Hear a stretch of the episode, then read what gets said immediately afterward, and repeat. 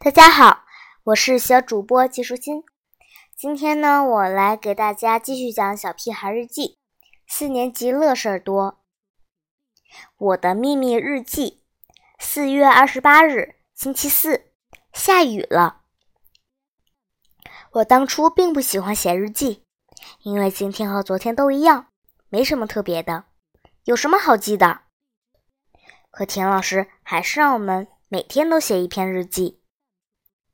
田老师鼓励我们写属于自己的真实的日记，而不要记流水账。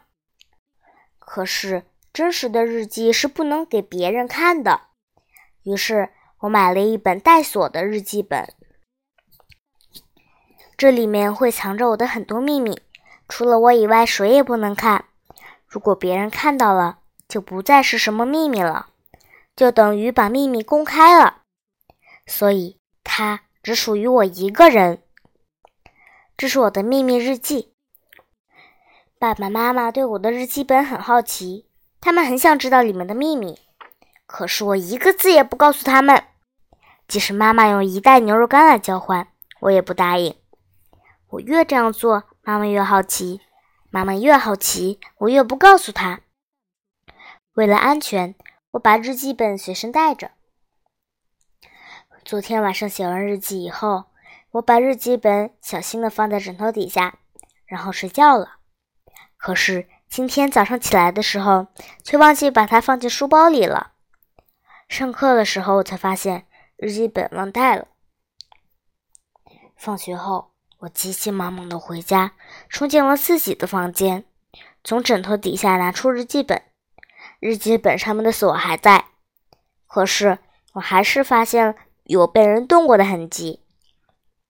我气冲冲的去找妈妈：“你为什么要偷看我的日记？”我质问道。“没有啊，我不我没看。”妈妈吞吞吐吐的回答。“哼，大人还撒谎！”我更生气了。“你有什么证据证明我偷看了你的日记？”妈妈还是不承认。我告诉她，我在日记的第一页上放了一根头发丝，现在头发丝不见了。头发丝能证明什么呀？反正我没看。妈妈还是不承认。我很生气，还很伤心。现在我的那些秘密不再属于我一个人了。生活对孩子真是太不公平了。一个孩子说谎就是天大的错误。并且还要挨一顿板子，可是大人就可以说谎吗？大人说谎就不应该受到惩罚吗？我决定让说谎的爸爸妈妈现出原形。晚上，我又写了一篇日记，然后小心翼翼地用一块大大的补干胶贴在上面。现在，写在上面的字一点也看不到了，日记本也大大方方地放在桌上。果然，到了半夜时分，爸爸妈妈又开始行动了。我假装睡着了，其实只是眯着眼睛。只见他们偷偷的来到我房间，偷偷翻开日记本，看到了我用不干胶贴得严严实实的那篇日记。强烈的好奇心没能让他们意识到这是一个圈套。爸爸开始一点一点费力的撕上面的不干胶。并且不留下一丝的痕迹。半个多小时过去了，爸爸的头发都被汗水浸湿了。我在被窝里偷偷看着忙碌的爸爸妈妈，差点乐出声来。